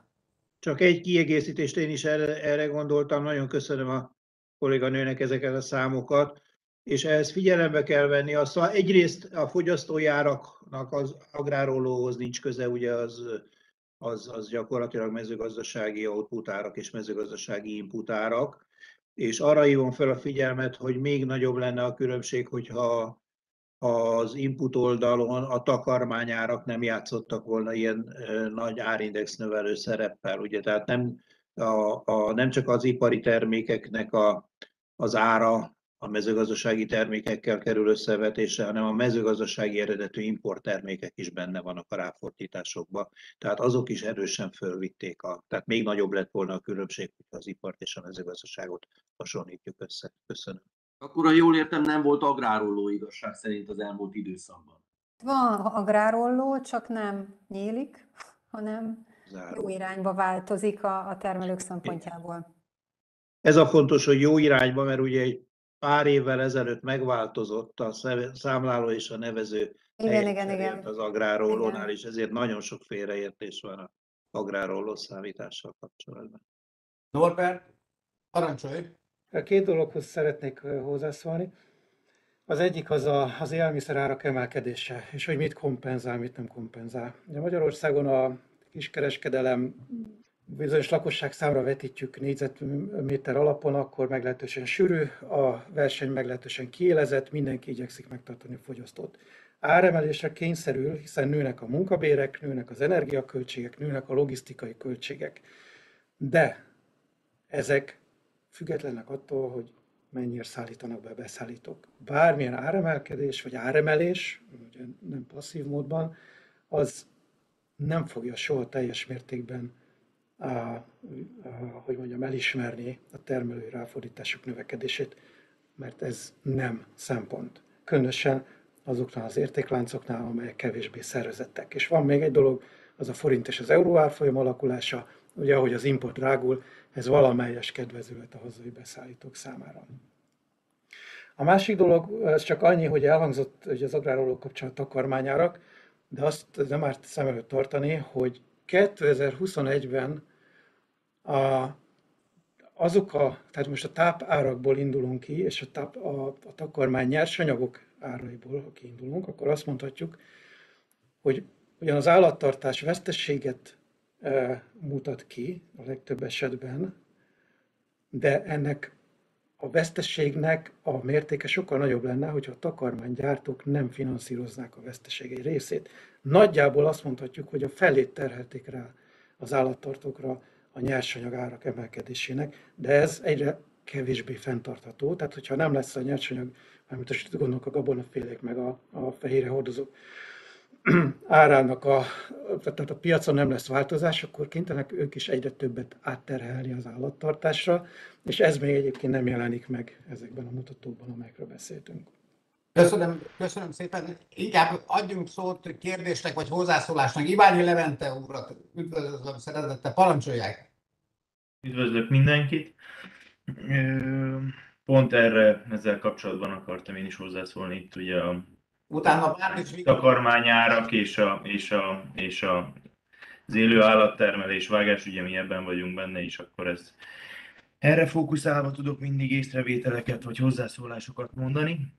És itt ugye ez abból, tehát igazából nem átvállalták a takarmánykeverők, ugye őnek van egy stratégiájuk, hogy amikor a betakarítás folyik, ők megvásárolnak mindent előre, és ugye nem tőzsdei áron értékesítették a, a, a tápokat, vagy a, nem onnan számolták a gabona, gabona beszerzési árakat, nem a napi tőzsdei árakból készítették a végtermékárakat, hanem az akkori felvásárlási árat valamilyen szinten emelték, és ugye nem, nem, nem nem a tőzsdei árhoz kalkulálták. Na most ennek ugye vége lesz, és ez már most is jelentkezik január 12-én, mivel uh, ugye a takarmánykeverők ezeket az árakat már leközölték a, az élő állat előállítóknak, termelőknek, és, uh, és ezek az árak, tehát rengeteg termelő nem lakott le, és jelen helyzetben ugye az jelentkezik, hogy a csirke, illetve egyéb baromfi termékek ára nincs is tehát hogyha van termék, akkor örülnek. Most jelenleg mi is három hetet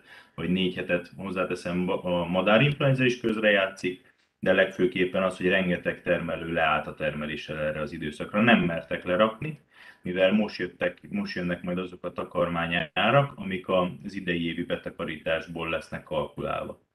És, és most már ki kell, hogy közöljék azokat az árakat, és tovább kell hárítaniuk, tehát a takarmánykeverők se tudják ezt végtelenségig benyelni, és amit most mondott a Norbert, az mostanra következett be, vagy következik be, és, és szerintem én közte voltam annak a három embernek, aki ugye nagyon, nagyon negatívan, nagyon negatívan vizionálja 2022-t, és pontosan ezek a hullámok fognak jelentkezni, hogy egy, egy pillanatban rengeteg áru lesz, mindenki újra fog indulni azokkal az árakkal, amik, amik, amiket meg kellene adni, és utána meg óriási beszakadás lesz, mivel az ár annyira magas, hogy a termelők vagy a vásárlók nem fogják bírni ugyanazt a mennyiséget elfogyasztani, sőt nem lesz annyi pénzük, hogy megvegyék ezt az emelkedett áron a termékeket, és ez a volatilitás ez iszonyatos lesz. Tehát egyik pillanatban nulla darab, a másik pillanatban pedig szerintem írtozatos túltermelés lesz egész Európában, és, és nagyon jó, hogy ugye védjük a saját benti piacokat, de már most tudok olyan magyar cégeket, akik rákényszerültek a harmadik országból való baromfi vásárlásra, hogy a hiányokat tudják pótolni. És, és kénytelen lesz ezt a, ezt a hullámot kiegyenlíteni. A másik óriási probléma viszont ezzel, hogy az árat meg nem fogja tartani. Nehéz lesz biztos. Én nagyon félek 2022-től. Szerintem nagyon-nagyon nagyon durva lesz ezekbe a a. Tehát a betegségek és az áringadozások miatt. És a termelők nem tudnak védekezés gyanánt semmit tenni, csak azt, hogy felteszik a kezüket, és szószoros értelemben megállnak. Átadnám a szót a Szakács Edvignek a képe van, mert ő biztos, hogy, biztos vagyok benne, hogy jelentkezett, igen. Ő a Potori Norbertnek volt az utolsó végén az a beszállítói transzparencia, ez biztos tudsz hozzászólni. Parancsoljál! Köszönöm szépen. Én először a Leventéhez szeretnék kapcsolódni, abszolút egyetértek vele. Én is elég nem, nem nagyon pozitívan látom én ezt a 2022-es évet, és hogyha a takarmány, amit Levent említett, azt tovább folytatjuk, ugye a Kínával is összefügg az egész, tehát ugye, hogy Kína még föl fogja vásárolni a takarmányt, és még ugye a sertés állománya is arra a szintre emelkedik, tehát itt bekavar az állattartóknál is, a sertéságazatba.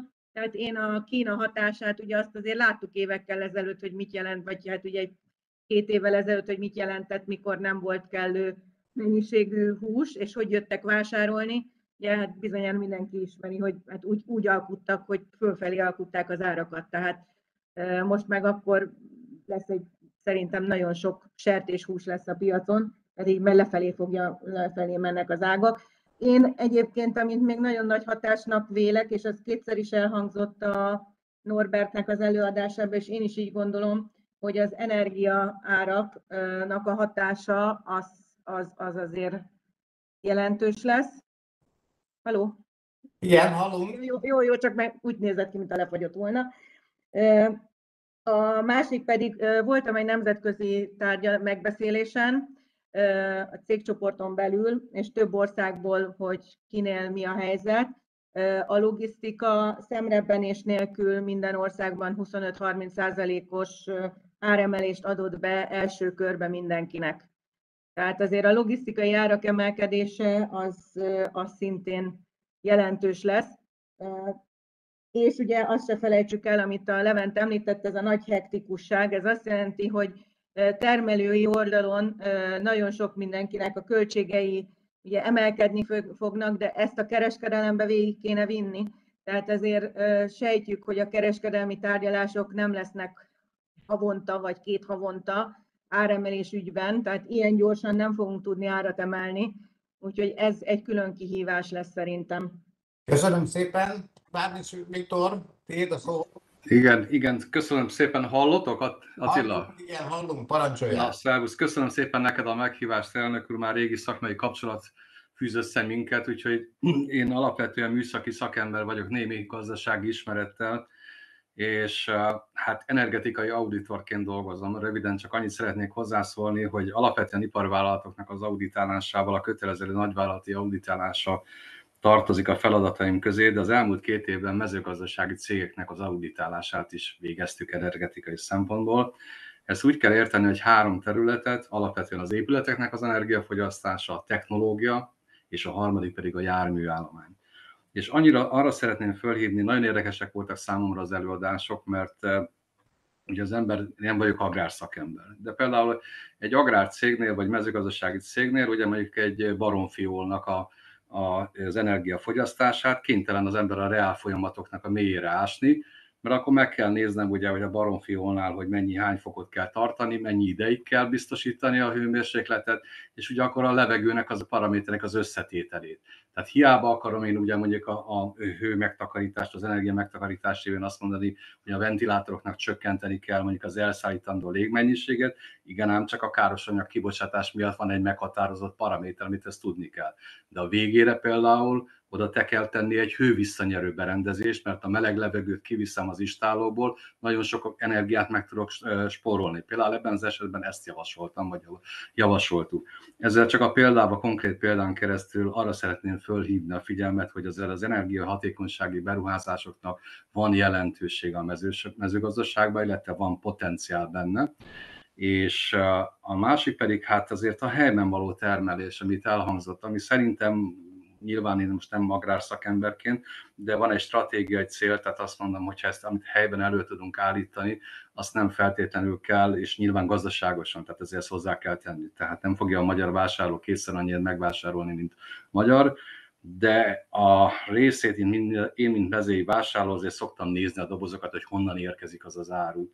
És nemrég egy előadás keretében ugye mondtam, hogy lehet ostorozni a magyar fogyasztót, hogy miért akar januárban paradicsomot enni, de hát azért hozzászoktak ehhez. És ehhez képest ugye például hoztam, hogy Magyarországon ugye van ilyen most már olyan hatalmas üvegház néhány, ugye, és annak kapcsán azért kevesen tudják, hogy a Kárpát-medencében a legvékonyabb ugye a, a földkéreg. Nem véletlenül van ennyi termálvízünk. Tehát ezeknek a megújuló energiáknak a felhasználását lehetne szélesíteni a mezőgazdaságba tovább, és lehet, hogy akkor sokkal gazdaságosabban tudunk előállítani paradicsomot, és nem feltétlenül kell fél Európán keresztül végigszállítva ugye eljutatni a fogyasztóhoz. Azt mindenki tudja, csak egy rövid mondat erejéig, ugye akár a saját háztartásán keresztül, ugye nyílt égésterű gázkazányát le kell akarja cserélni, akkor kondenzációs gázkazára kötelező cserélni. Ennek van fizikája a dolognak, ugye nyilván párolgás, meg egyebek, megtakarítás, de mennyit küzdünk ezért?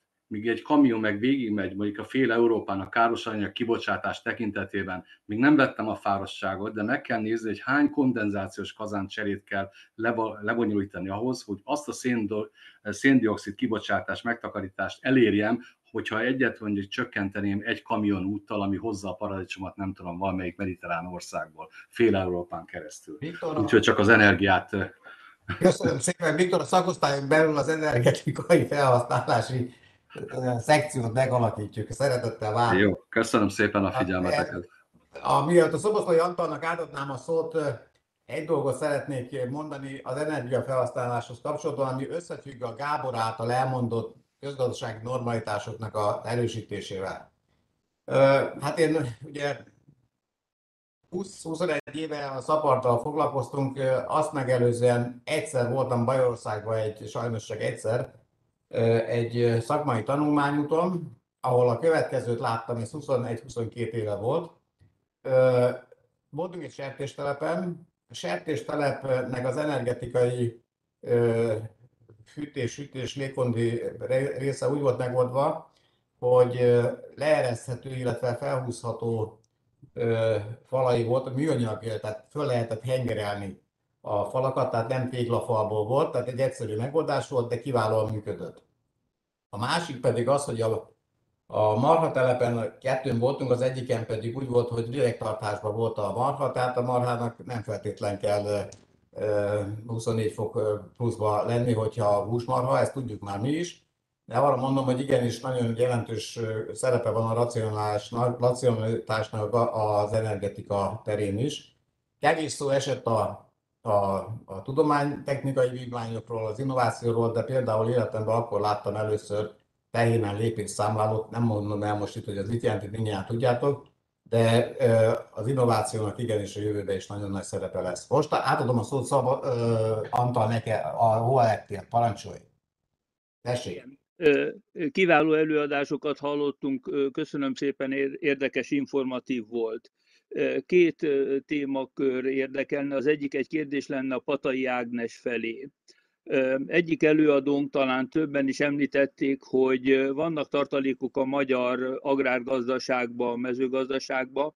Én kérdezném, hogy a felmérés kiterjedte arra, hogy a területek, a mezőgazdasági termelésre alkalmas területek milyen mértékben hasznosulnak, tehát milyen arányban vannak megművelve, ugaroltatva, parlagon hagyva, van-e erre szám, ez lenne az egyik. A másik pedig a, az áremelkedés kérdésére is, hát én csak mint vásárló, élelmiszert elég rendszeresen vásárló családapa mondom, hogy az elmúlt két évben azért a bolti élelmiszerek ára elég jelentősen megnőtt. Most nyilván vannak olyan cikkek, amik ciklikusan kiugró áremelkedés volt, utána volt egy kis csökkenés, de a tendencia egy nagyon erős áremelkedés, és a, a másik, amit ide mondanék, az az, hogy a különböző járványügyi intézkedések kapcsán olykor pánikvásárlások is megjelentek. Tehát csak mondok egy terméket, amiket a 2020-as tavaszi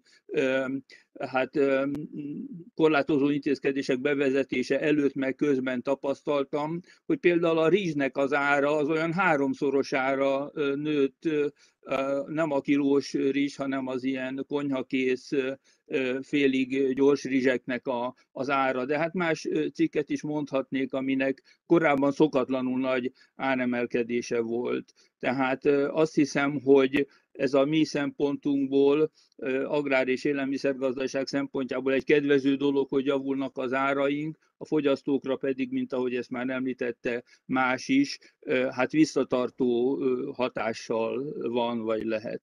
A kérdőíven mindig gyűjtjük a, a teljes területre vonatkozó adatokat, és minden júniusi kérdőívünkön, így az agrárcenzus kérdőívén is jelezni kellett, hogyha a terület egy részét nem hasznosítja valaki, és ennek indokait is le kellett írni, tehát van erre vonatkozó információnk.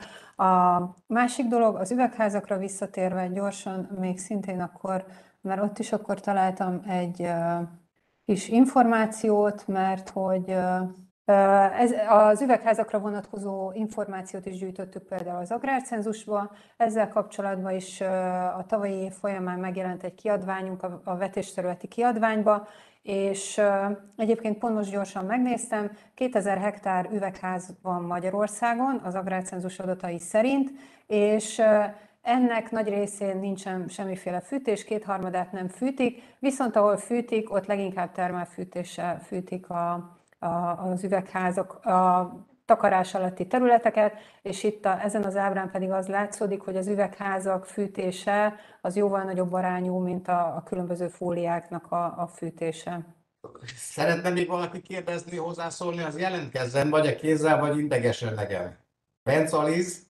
Gondolatébresztő előadásokat és kérdéseket hallottam én is. Én a fogyasztó oldaláról szeretnék érdeklődni, hogy a nagyobb fogyasztói beruházások mondjuk segítik-e az agráriumnak a, a helyzetét. Tehát, hogy feltétlenül jelentkezik ez az, elvár, ez a, ez az elvárás a, a, a szakma oldaláról.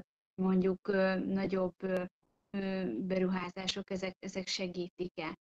Mert persze a, a, a, a takarékot azt, azt nem teljesen felélve, de lehet fejleszteni ugye a háztartásokat, hogy ez, ez megérje a, a, a gazdálkodók oldaláról is. Megválaszolnám én magam itt, a, ha megengedik az előadóink.